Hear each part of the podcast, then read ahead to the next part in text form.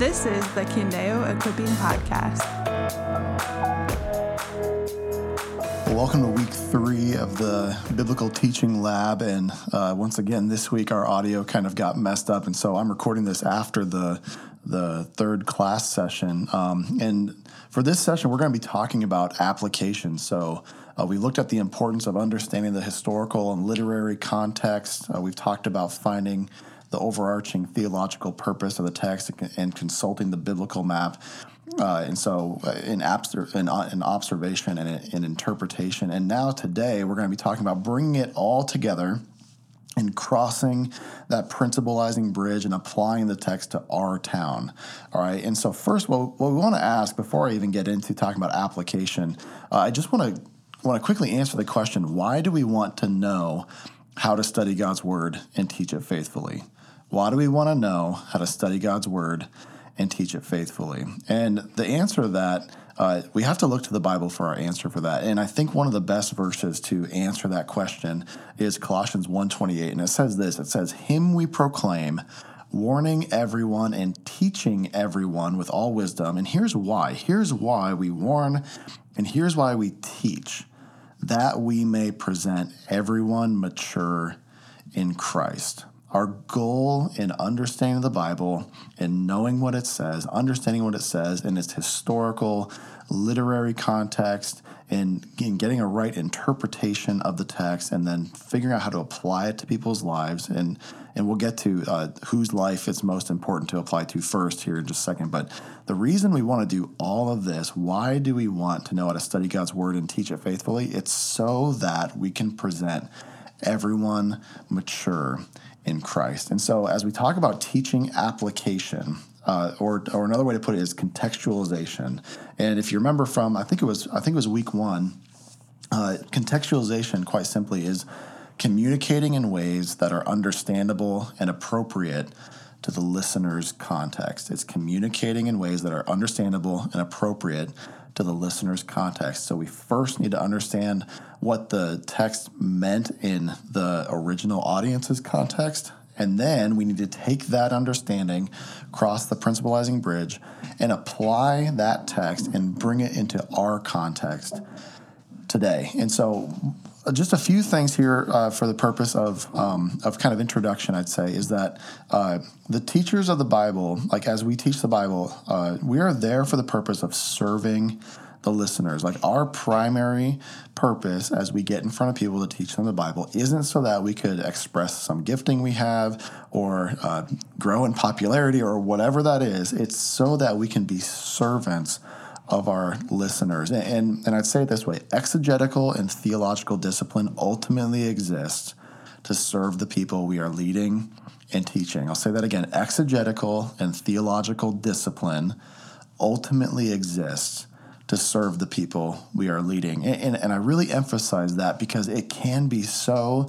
Uh, the, the, the temptation can be so easy. Like, we don't want to let our hands off the steering wheel here as it relates to continuing to remind us the purpose for which we are teaching the Bible. It's so that we can serve the people that we are leading and teaching. And so, as we talk about applying the scriptures, we first have to uh, we have to understand that application must begin with us application must begin with us as the teacher. And I, and I love this Tim this Tim Keller quote. He says ultimately God is more interested in developing messengers than messages.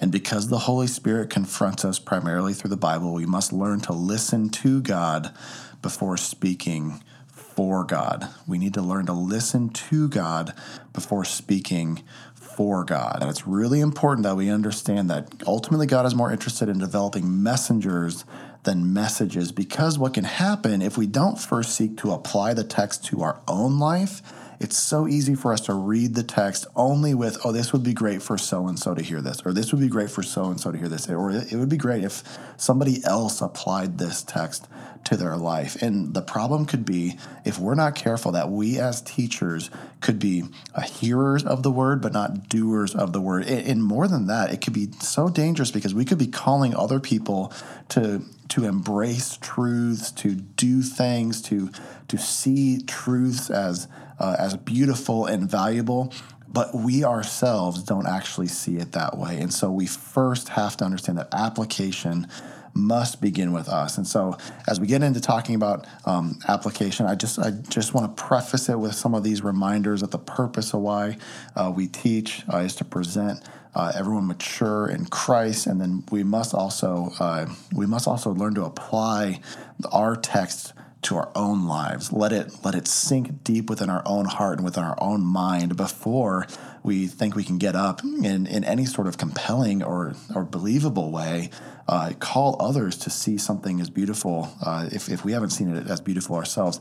Honestly, a lot you you could go a while pretending that, but after a while, people aren't stupid. They're gonna see. They're gonna see that that there's an actor in the pulpit. Let's say it that way. And what we we don't need actors in the pulpit. What we need or act, or actors on the stage. What we need are people who have been deeply affected and deeply changed by the word of God, getting up in front of other people, saying, Here's where I've been, here's what I've seen, come along with me, and let's change together. Here's how I have met God and how this has affected me in deep and beautiful ways. And so, application must begin with us. So, let's get into it. Three questions for application. All right, three questions for application. The first question What does this passage teach me about God? What does this passage teach me about God? Because here, here's the reality the Bible is a book about God, not about me. Primarily, the Bible is a book about God and not about me. And, and a lot of times, uh, maybe you or maybe me or, or, or people can read the Bible thinking, oh, where, where am I in this story? Or, or how, how am I like David, or how am I like this person, or how am I like that, or how can I how do I identify with this, and, what does this have to say about me and who I am? And what, what what we first need to ask is, what does this passage teach me about God? God is the primary subject of the Bible, and then we need to ask, how does this aspect of God's character change my view about people. And so it's not that we never ask the question, what does this mean for me? But it's that we first ask the question, what does this passage teach me about God? And then from there, how does this aspect of God's character change my view about people, both my view of myself and my view of others? So, first question, what does this passage teach me about God? Second question, how does this aspect of God's character change my view about people? And then our third question, as it relates to application, what should I do in response to these truths? What should I do in response to these truths? Sometimes it's very clear because God is like this and because people are like this, therefore we should do this. Very practical, like like tangible, like do it with your hands, like change this thing about your life. Sometimes it's a it's a change of mindset sometimes the the the best application to a scripture could simply be like like fall on your face and worship this great God as we see ourselves in light of this great God as so other than this great God, of so much lower than this great God as he's been elevated and lifted high before our eyes, that our, our simple response is worship. Like that could be a response to change the way that I view about that I view myself and to change the way that I view God and to worship God. That could be a response, or it may be more tangible than that. And so, uh, what do what does this passage teach me about God? What is this? How does this aspect of God's character change my view about people?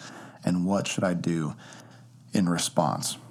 All right. So moving on here. Uh, we need to remember that as we as we seek to teach the Bible, as we seek to understand it, as, and as we seek to apply it, doctrines must be taught practically and duties must be taught doctrinally. All right, let's say that again. Doctrines must be taught practically, and duties must be taught doctrinally. And here's what I mean by that doctrines, so teachings about God, must we must help people see how these teachings manifest themselves on the ground level. They must be taught practically because otherwise, if we only if we only seek to cultivate the life of the mind, which is a great thing, it's a necessary thing, it needs to start there. But if we if we only cultivate the life of the mind and never help people know how that should affect their lives at a day-to-day, real practical, on the ground level, then then they're then they're going to miss it. We're just going to be a bunch of people that know a whole lot of things about God, but it never actually changes their lives. The Pharisees were exactly this way. The the truth that they knew didn't affect who they actually were. And so doctrines must be taught practically, and duties must be taught doctrinally. And so on the other side of this coin, uh, it could be easy to, to be so application focused, so so movement oriented, so um, so action step oriented that we simply try to get people to do things or to change things, and they don't actually know biblically why they're why they should change, or why they should do something different, or why they should think a different way. And, and, and so we need to ask the question why like like why do i need to do this and have uh, have reasons from Scripture, have have doctrinal reasons for the way that we live our lives. Uh, some ways to say this would be that orthodoxy informs orthopraxy. Orthodoxy, what we believe, informs orthopraxy, what we do. So, what we believe informs what we do. This is kind of that head, heart, hands journey that we want to take people on. We want to we want to speak to the heart through the head so that then it will manifest itself through our hands. So we want to speak to speak to the heart through the head so that it'll manifest itself in actions. And here's the reality: a lot of times we think that uh, that what we believe is what we think, but the reality is that what what we actually believe is what we do. Like if you want to know what what does somebody actually believe, just look at what they do. And this is why it's so important that we that we actually take time to think through how this text plays itself out in in uh, I'll, I'll, say practical application. All right, um, we want to think through how this text actually plays itself out because the reality is if if if somebody says they believe something but they live a totally different way, they don't actually believe it. They know it, but they don't believe it. And so, what, what we want to do as best we can is to show them the truth of the scripture, trust God that He will penetrate their heart and through the Holy Spirit change their change their minds and change their hearts and change their actions because what we because we do what we actually believe. And so we don't just want people to know things. We want them to truly believe things in such a way that that belief uh, plays itself out in their actual life. All right, so how do we do this? How do we help people uh, do this? So, first, we want to observe how the principles in, in the text address the original situation. So again, we're we're kind of drawing back on our observation and our interpretation, and we want to see how how do the principles in this text address the original situation. So how would the original audience have applied this to their to their lives? All right. And so then we want to we want to discover a parallel situation in in the contemporary context. So though though we're far removed in our culture and in our in our experiences and in our language and in so many ways like is there is there a, a is that overarching principle uh, is there a parallel situation that we can see in our contemporary context and so we want to identify a parallel situation in the contemporary context and then we want to make our applications specific. And and if you're looking through, uh, if you see my my PDF of the keynote here for this uh, for this class section, you're going to see uh, next to make your application specific, I put an asterisk there. And, and, here's what I mean: the asterisk here is to be as specific as you can, without creating an over, without creating overly exclusive lists of possible applications. And, and here's what I mean: uh, make your make your application as specific as the text allows you to make it. All right. And so sometimes what can happen is that in our in our desire to be specific in our application, we can create lists of ways that someone could apply this to their life. Um, and sometimes uh, what can come across, and, and, we don't intend for it to come across this way, but what can come across is that uh, in making a list, um, it could be easy to think uh, that that these are the only ways to apply this text to our life. And so what we want to do is we want to be laser focused and specific concerning the root issue and then broaden it uh, uh, broaden it out to address the fruit issues uh, as it were and so what we want to do is we, we want to show people the root issue of what the text is saying and how to apply it to their life like root causes um, that will then manifest itself in, in a bunch of different ways and so one way to do this honestly while you're teaching is to say um, as we've seen in the text, uh, th- this could apply to our lives in a couple different ways. Now, these aren't the only ways. One, it, it's good to kind of strain if you're going to use a list and if you're going to be super hyper specific in how to apply it. Uh, make sure that you help your audience know that that these aren't exclusively the only ways that they can apply it. We we we want to be very very specific uh, in how we communicate that, and so how how can we be specific in our application? All right, first, how, how can we be specific in our application? First, consider your audience. Consider your audience. And so, who you are speaking to will determine the way you help your audience know how to apply it to their lives, right? So, like if you're teaching to uh, a group of middle schoolers, um, that you're going to think through how to apply the text to their lives in a different way than you do if you're speaking to, uh, say, on a Sunday morning to a broad group of people. Um, or to uh, let's say to college students. The, the difference between a middle schooler and a college student, you have to consider their their specific culture, their specific situations, things that they uh, come in contact with, questions that they might ask, or uh, uh, circumstances that they're struggling with. The struggles of a middle schooler, um, in, in, in some ways, is different than college students, and in other ways, it's not. But still, consider your audience. And so the next one, the next way that we can be specific in our application is um, is to press for clarity in the organization of your thoughts and material. So press for clarity in the organization of your thoughts and your material and keep the application today rooted in the primary application present in the text. All right, keep your application today rooted in the primary application present in the text. Uh, that we have to, even as we bring it into our town, to not just to not just leave their town and their context and their situation and, and that culture behind, but continue to be pushing people back into their text. Uh, and so, um, another way to keep your application specific is uh, even while you're considering your considering your audience, consider what subsets of people make up your general audience.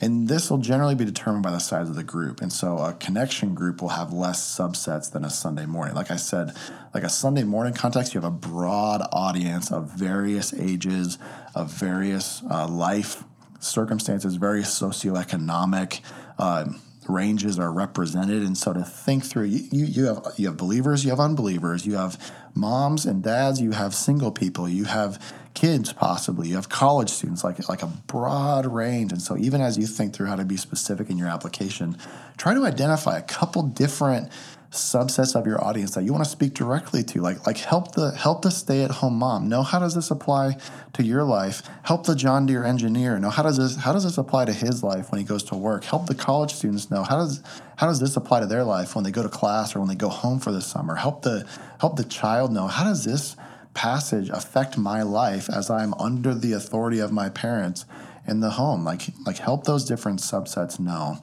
how to apply it to their life. All right. And so, uh, the last thing, what we want to do is we want to choose, as we're choosing the possible applications uh, for this text, possible specific applications of how this can play out in the lives of people, um, we want to choose uh, the applications that are most closely related to the theological principle in the text.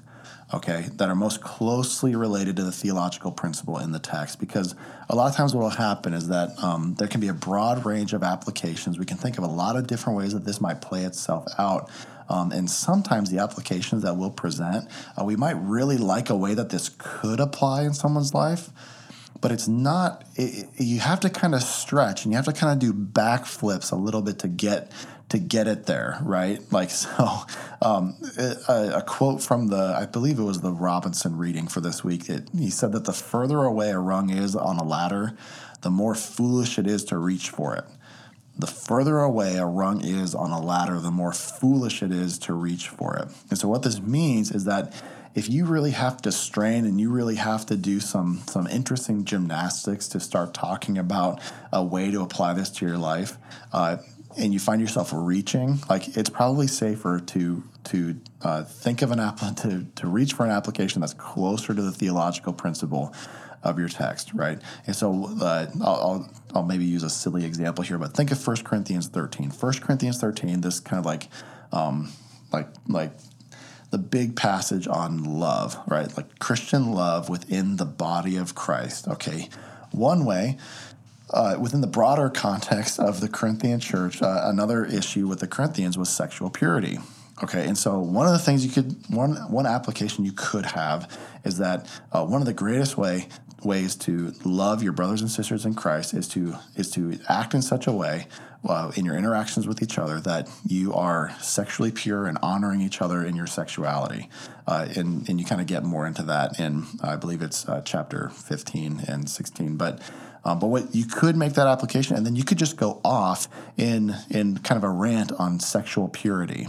When really, what 1 Corinthians 13 is doing is it's connecting 1 Corinthians 12 and 1 Corinthians 14 as it relates to the expression of spiritual gifts within the body. Not it's not specifically addressing their issue with sexual impurity, though the Corinthians certainly had that, and that's certainly a main point of the text uh, for another message at a different point in the text. But 1 Corinthians 13 is is binding together the the overarching and the, the highest spiritual gift you can attain to, and that is love because they were overemphasizing, uh, particularly uh, speaking in tongues and and prophecy, particularly in the gathering of the local church. And so, uh, so this this chapter thirteen is specifically talking about the highest spiritual gift that you can uh, attain for and strive for, and that is love. That love is is overarching over every other spiritual gift. Now, sure, a way to love others in the body of Christ is to